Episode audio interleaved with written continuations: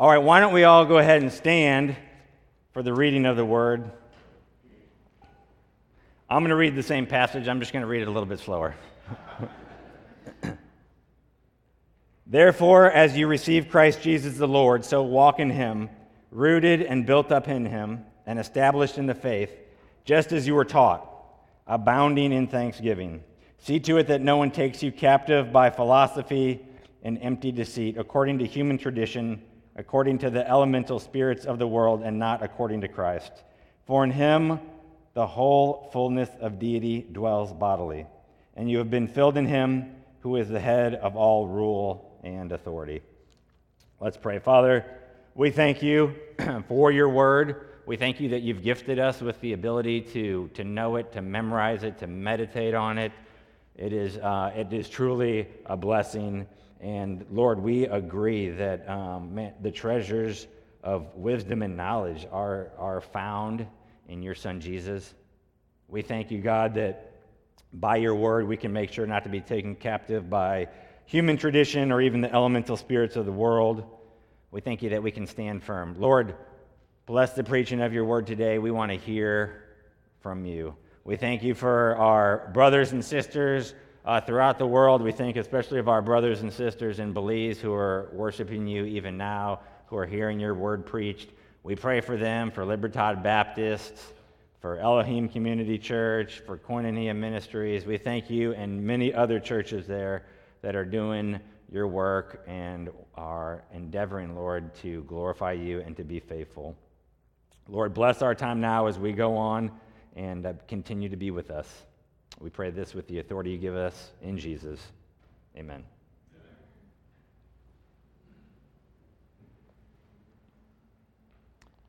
All right, in my last sermon, I talked about receiving Jesus. So I really focused on verse 6, the very first part where it says, Therefore, as you received Christ Jesus the Lord. And we looked at each of those words and kind of broke it down Jesus, Christ, Lord. So the first clause, if you think about it, that little clause in verse 6, it really restates the primary theological point of what Paul has said so far. Christ Jesus is Lord. And then with the second clause, so walk in him, we see a summary of the commands that are going to follow. So, really, for the next, well, you could really say till the end of the book, um, but definitely for the next uh, chapter or so, we see all these different commands that are given to believers, and it's really summarized with these three words walk in him. And here's the thing Think about it for a moment. You're saved, you've received Jesus, you've been covered by the blood of the Lamb. And then the question is so now what? And we're given the answer walk in Him.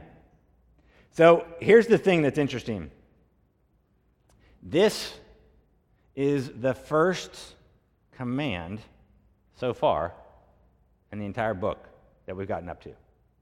So we've covered all of chapter 1, and we've got a few verses into chapter 2 and this is actually the first command that we're given.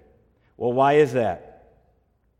Because oh, the way I like to say it is the indicatives precede the imperatives, meaning we need to understand who we are before we know what we do.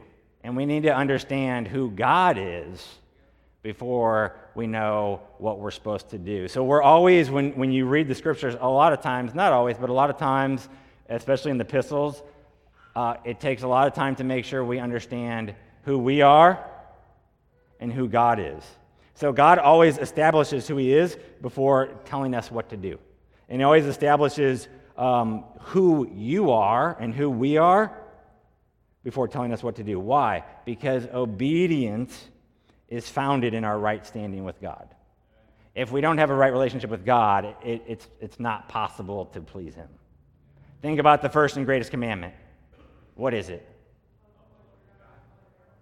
Right. Love the Lord your God with all your heart, soul, mind, strength. Can the unbeliever do that? No. So they're guilty right from the beginning. So, in order to be able to obey the Lord, we have to be in right relationship with Him. We have to be adopted into his family. We have to be repenting of our sins and trusting in him and walking with him. So he always establishes who he is before telling us what to do, and then he always establishes who we are. He wants us, whatever, wherever, wherever we're going to walk from obedience, he wants it to be from a place of our right relationship with him. Primarily, he wants us to see us as a child of God, adopted into his family. Why? Because obedience is founded in our right standing with God. Because of who we are, we can obey. Because of who we are, we can obey. And because of who He is, we can obey. And, and what you see is um, Paul can talk about theology for a long time, but he can't talk too long without going into application. And so that's what we're getting into here. What does that look like? What does it look like to walk in Him? What does it look like to, to walk with Jesus? Well, think of buying a home and owning it. I mean, you buy it, that's the initial phase, right?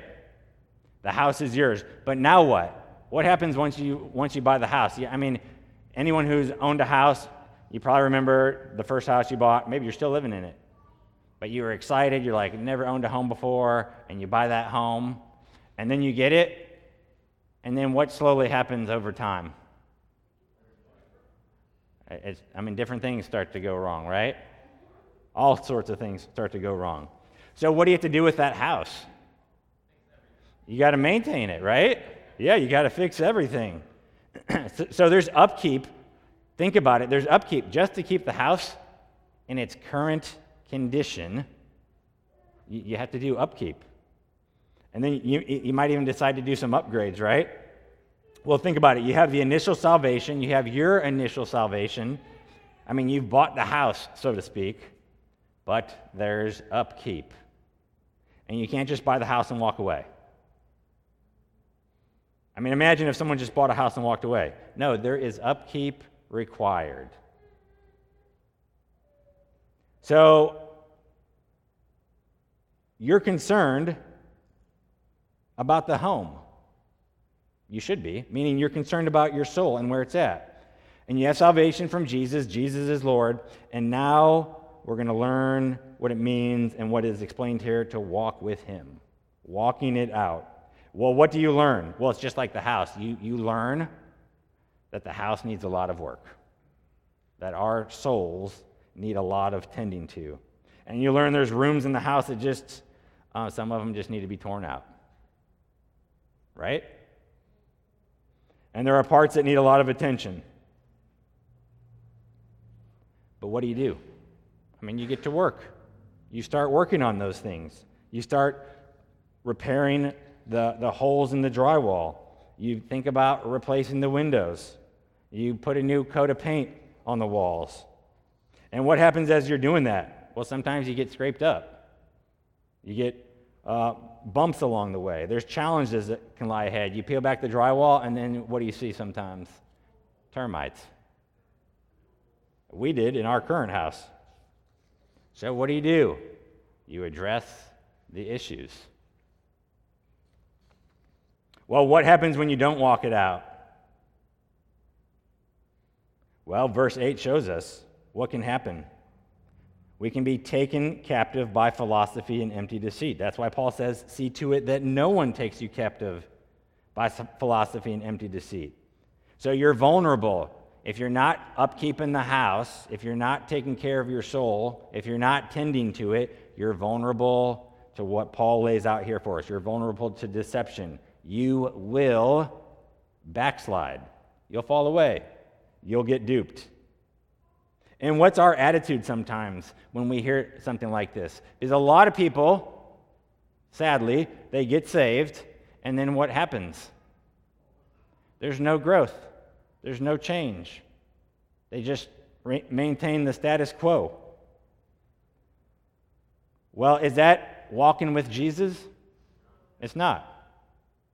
So the attitude sometimes, and we can be guilty of it ourselves, is that it's my way. I'm following Jesus as long as I agree with what he says. And more professing Christians, there's more professing Christians that believe that than, than I think we realize. Because what we're seeing and what we see is when any issue that becomes a huge issue in the culture and it goes against the word, these, these Christians will use that as an excuse to please their own flesh. I remember um, we just got back from our trip to Belize, and I had the privilege years ago of leading different churches on their um, mission trips with Praying Pelican Mission Organization.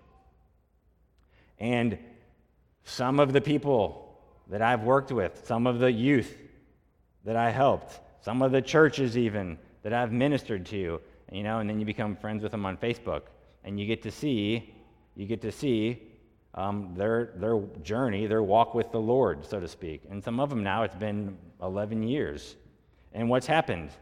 They've loved the world more than they've loved Jesus. Some of them, and they loved sex more than they loved Jesus. And they loved choosing their identity more than the identity that Christ says that they are. And now they go to a church that says all that is fine. A false church. And let me just add as a side note there are some people that uh, are same sex attracted, and, and they know that's not from the Lord. They know that's not from God. And what do they do? They fight against it. And they stand firm. And if that's you, like, keep fighting. Keep fighting. And there's some people, they have questions about their gender, but they know, they know who God has made them to be. Even if they're not sure, they know, and they're trying to stand on the Word of God. Brother or sister, if that's you, keep standing firm. The world is going to throw all sorts of stuff. Don't, don't let this verse 8 become true of you where you get taken captive by philosophy and empty deceit, because that's what the world's throwing at you. Okay, worldly philosophy and empty deceit. Remember, it's not our way. It's not our way. It's Jesus' way. What, what did he say in John 14, right? I am what? The way. The way. I'm the way, the truth, and the life. So, so whose way is it? Jesus, right? So, I mean, that you could actually translate that. It'd sound a little bit different, but you could translate it road. But here we are talking about walking with Jesus. Well, you're going to walk in the road. You're going to walk in the way, right? We're walking in the way, what? Of Christ, who is the way. He is the truth. So when, when we're not sure about something, where do we look? We look to Jesus. We look to see what he has to say. So it's his way. And nowhere in Scripture do we get the idea that, that we set our own course, right? How can you set your own course if you're walking with him? Verse 6 So walk in him. So who's walking with whom? I mean, are we walking with Jesus? Is he setting the course? Is he setting the path? Yeah, but sometimes what do we want to do? We want to flip that. And again, we want to set the path, we want to set the way, and, and we want Jesus to follow after us. That is not the way it goes. John 15, I am the vine, you are the branches. Whoever abides in me and I in him, he it is that bears what? Much fruit. For apart from me, you can do nothing. You can do nothing. So we need Jesus. And the imagery here in John 15 is we're with him. We're with him. So we need to guard against the things that plague our hearts at times. We have to guard against our own hearts at times. Because what do we do? We want to say it's about what we want. When we want it, how we want it, wherever we want it. Brothers and sisters, we, we can't treat Jesus like he's just like an optional menu item. We need him every single day, every single moment, every single hour. And we want to get real with him and lay it all down for him. Okay? He laid it all out for you. Sacrificed his own life for you so that you could be forgiven and made right with the Father. So you're either a slave of sin or you're a slave of righteousness. You're either a slave to the devil or you're a slave for Jesus. You got to choose a master. You have a master, right? You can translate it master. We usually translate it Lord, but you, you got to choose a master. And what we've been seeing is, is that, that Jesus is Lord. So, what does it look like? Well, we're told right here what walking with him looks like. Look at these words that are used rooted, verse 7, rooted and built up in, in him and established in the faith. So, if someone said that person is grounded in their faith, boy, wouldn't you like that to be said about you? But if someone said that person is grounded in their faith, what would that indicate? That they're walking well, right? And if someone said that person is established in their faith, what would that indicate? They're strong. They're a strong believer. And if they, someone said that person is built up in their faith, what would that indicate? That God's doing a work in them and He's still doing it. so, one question we should ask ourselves, or a series of questions, is Am I rooted in the faith? Am I built up in the faith? Am I established in the faith? But the other set of questions we should ask is this If we are rooted and built up and established, how can I become more rooted? How can I become more built up? How can I become more established? The root yourself, this imagery here is, is the idea of, of plant life. The, the shepherd's tree, which is native to the Kalahari Desert in southern Africa, it has the deepest documented roots, going more than 70 meters deep, about 230 feet roughly. That's deep. That's rooted. Look at Psalm 1. Psalm 1, verse 1. Blessed is the man who walks not in the counsel of the wicked, nor stands in the way of sinners, nor sits in the seat of scoffers, but his delight is in the law of the Lord. And on his law he meditates day and night.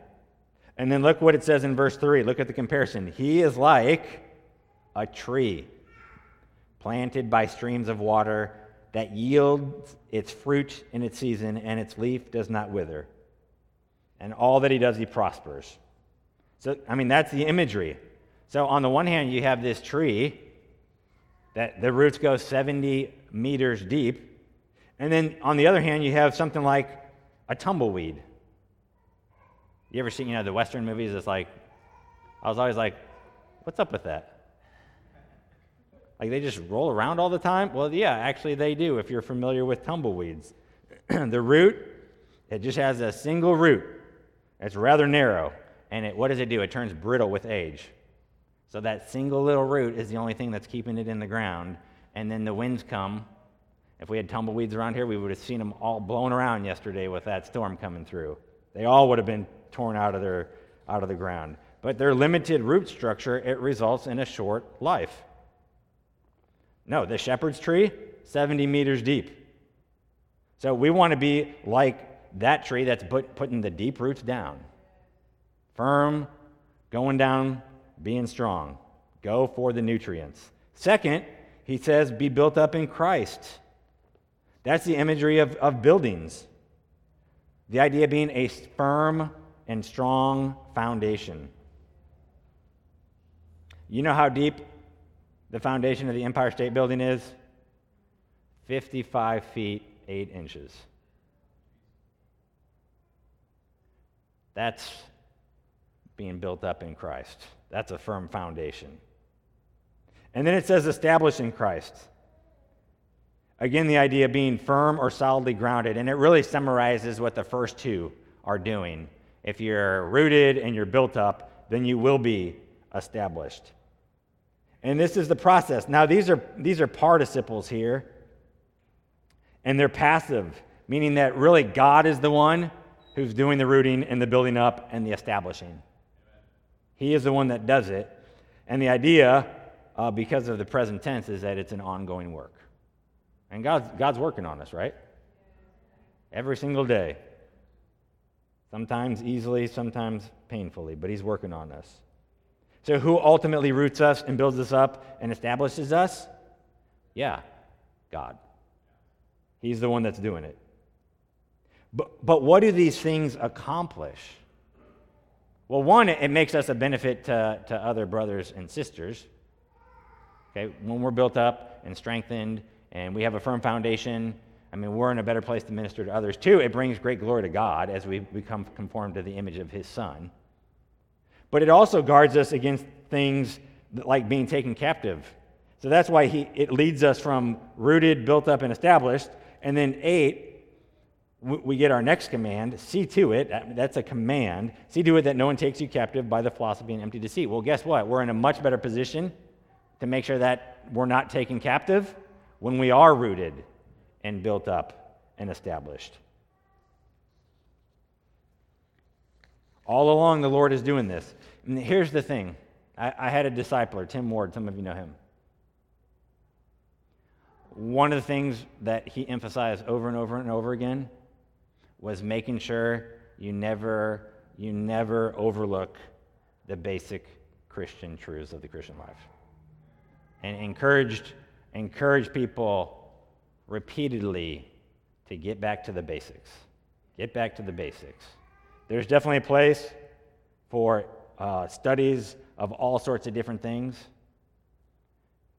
but I, I've seen it happen before. People fall in love with the academic side.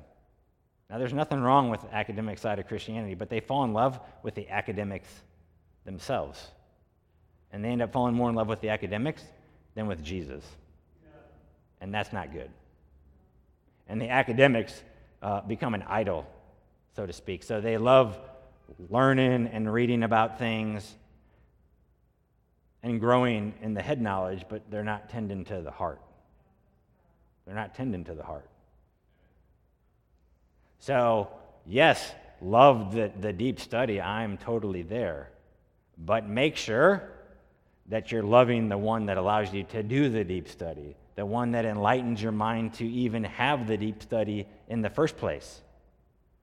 And so, oftentimes, those people are, are five layers deep and they've forgotten the basics of the Christian life, the basic Christian truths. And so, yes, we need to ask the Lord for hearts and minds that are bigger, each one of us. Because when we can do that, it is true, we can hold more of Christ. And, and academics, when properly pursued, will deepen your love for Jesus. As you see the, the vast doctrines of God, the incarnation, reconciliation, adoption, regeneration, I mean, you could study them for a thousand years, literally and only scratch the surface. So, yes, part of what we need to do is ask the Lord for our hearts and minds that are bigger, but not just minds, hearts and minds. Not just head knowledge, but, but also heart knowledge. And here's the thing when our hearts start to become cold at times, when we start to backslide, when we, when we start to have issues, the problem is never Jesus, it's us. And it's not that Jesus isn't big enough, it's that we've made him too small in our eyes. And we've leaned on the wisdom of men. And, we, and when we do that, instead of having a faith that is like a well fortified building, we have a, a little shanty that gets knocked over when the lightest, littlest breeze comes along. So, what are we wanting? Well, look at Ephesians 3. We can see a, a prayer by Paul here in Ephesians 3 in verse 14 ephesians 3 he says for this reason i bow my knees before the father. So he i mean he's getting he's going to pray for the ephesians from whom every family in heaven and on earth is named that according to the riches of his glory he may grant you to be strengthened with power through his spirit in your inner being so that christ may dwell in your hearts through faith that you being rooted and grounded in love may have strength to comprehend with all the saints what is the breadth and length and height and depth, and to know the love of Christ that surpasses knowledge, that you may be filled with all the fullness of God. Much similarities in the first part there with the Colossian passage that we're looking at. Notice in verse 17, rooted and grounded. What's rooting and grounding? In love, the love of God. For what reason? That they may have strength strength to comprehend with all the saints. And what are they trying to comprehend? What are they truly trying to understand? Not five levels deep of some uh, esoteric meaning of Genesis. No. What are they trying to understand? What is the breadth and length and height and depth, and to know the love of Christ? Basically, to know the true character of God. The height, the breadth, the length, the depth, to really know God and to know Him fully. A lifelong pursuit for each one of us. So, what does Christ want? He wants it all. He wants it all. There's, there's a billboard right at 70 and Bryan. Have you all seen it? Y'all seen the billboard at Bryan and 70? What does it say? Christ is Lord. We had someone in our church, uh, Canon Press, conservative um, publication, Canon Press came out and said, um, if you buy X number of copies of Doug Wilson's new book, uh, then we'll put up a billboard in whatever zip code you want. And so that member came to us and like, hey, I'd like to do that. Are you guys okay with that? Which I appreciated him doing. And we are like, yeah, choose 63366. and get it as close to the church as you can. Boom, right there. Very cool, right? So everyone, I don't know how many cars, you could probably Google it and look it up, but tens of thousands of cars traveling west at Bryan and 70, Christ is Lord. And then there's a website, christislord.com, you can check it out. Look at Acts 10 briefly. Verse 34, Acts 10. So Peter opened his mouth and said, Truly I understand that God shows no partiality, but in every nation, anyone who fears him and does what is right is acceptable to him. As for the word that he sent to Israel, preaching good news of peace through Jesus Christ, he is Lord of all. So Jesus, Jesus is Lord of all. Right? He's Lord of all. So that means he's Lord of the heavens. Yes? And he's Lord of the earth. And he's Lord of the physical realm. And he's Lord of the angels. And he's Lord of the demons. And he's Lord of the spiritual realm. So this is exactly this is exactly what Colossians is driving at. As you receive Christ Jesus the Lord, you've received him as the Lord. And then to make sure there's no doubt, Paul says in Colossians just a couple verses later, we read it.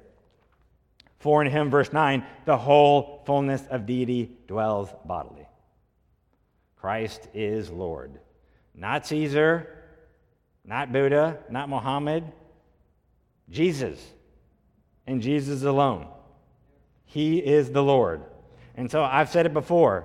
And, okay, let me just back up a second.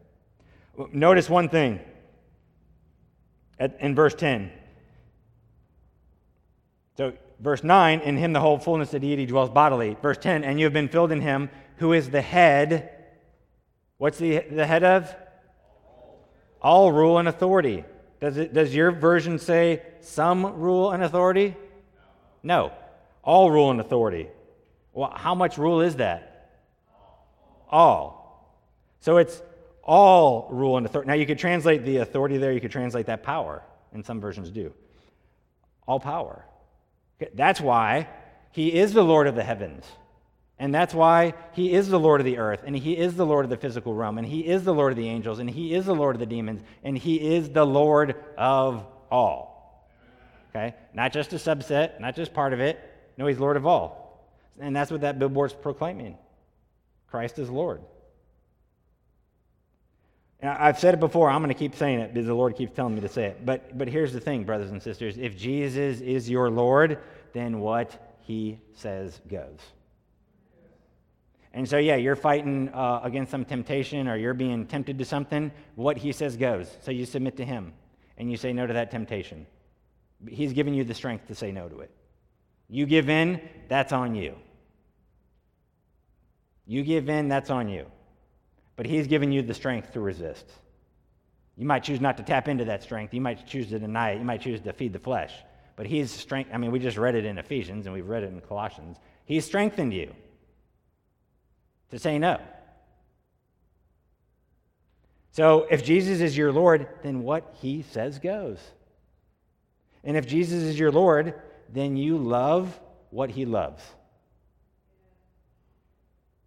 Now, examine your lives on this one. You love what he loves. Because my guess would be, true of me too, there's areas, there's things that Jesus loves that you're probably not quite loving.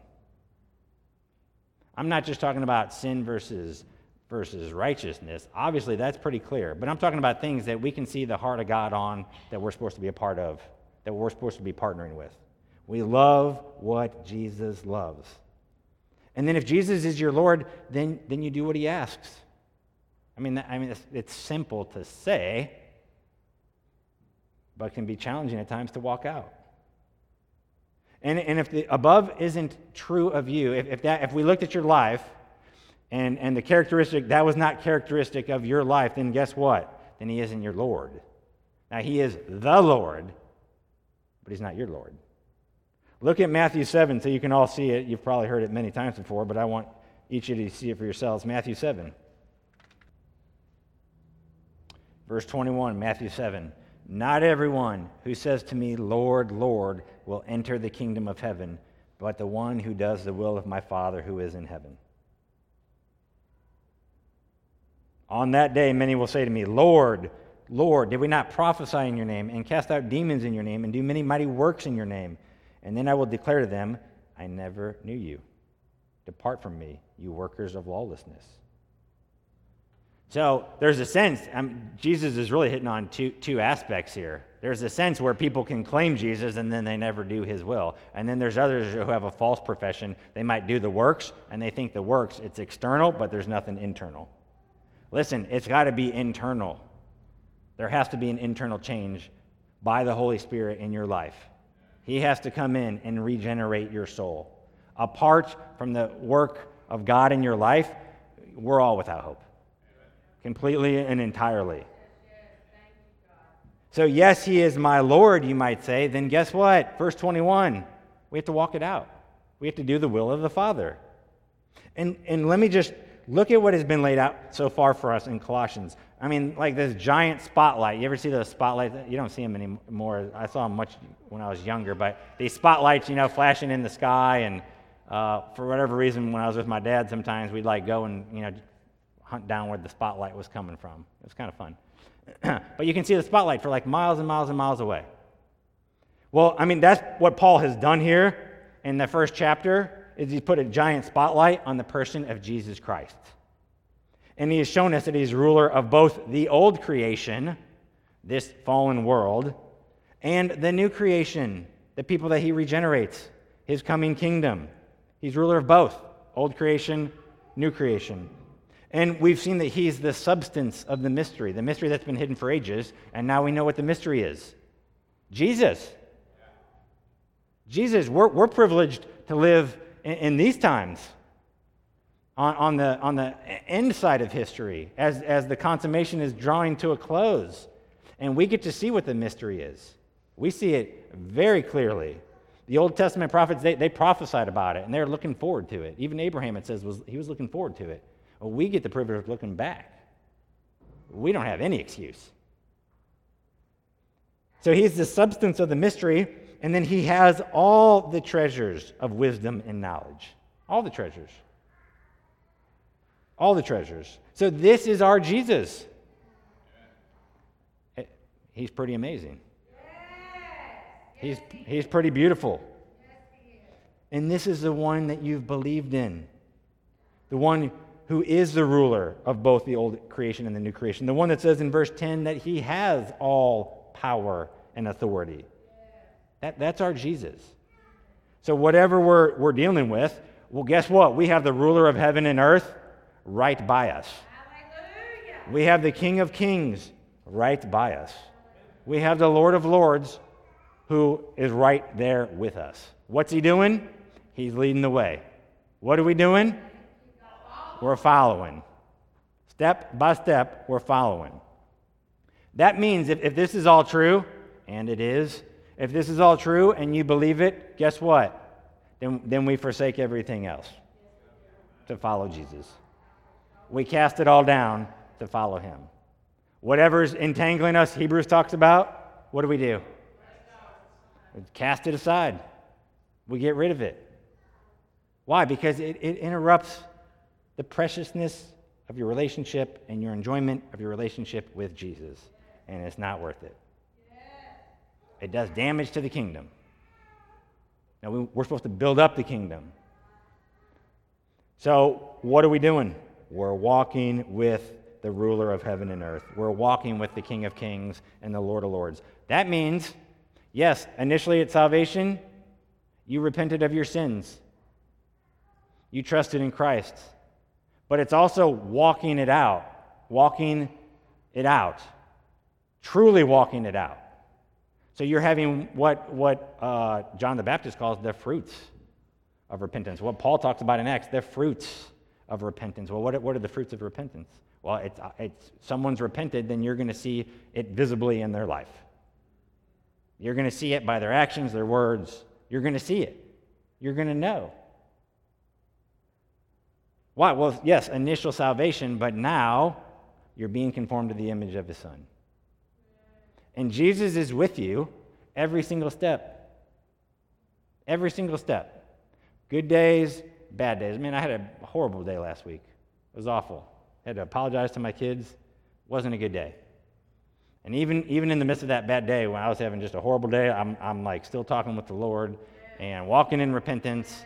Uh, and, and He's gracious in the midst of that. Very gracious.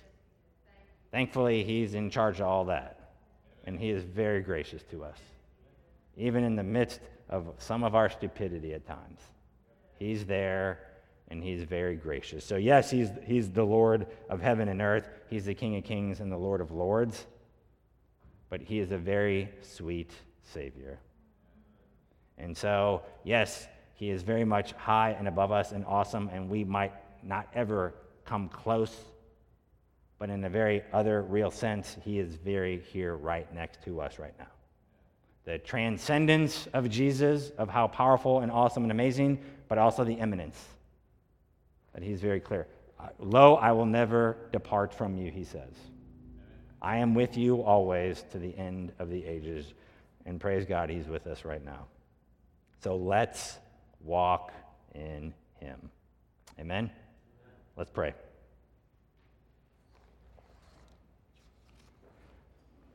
Jesus, we do thank you that you are with us, that you are a sweet Savior.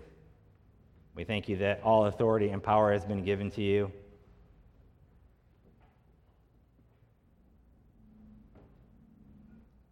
We thank you that by your sacrifice we are forgiven of our sins, and that anyone, any person, can repent and believe. And Jesus, I pray for people here who are resisting temptation, who are resisting sin, who are saying no to it. I Pray you'd bless them. I pray you'd have them continue to put their hand to the plow and not look back. Forsake, just like Moses, forsake the riches of Egypt because he knew something better lay in store. May they do that as well. And Lord, I pray for any brothers or sisters here who aren't where they need to be with you, that they'd get right right now and come before you, repent of those sins. You'd cleanse them and restore the sweetness of their fellowship.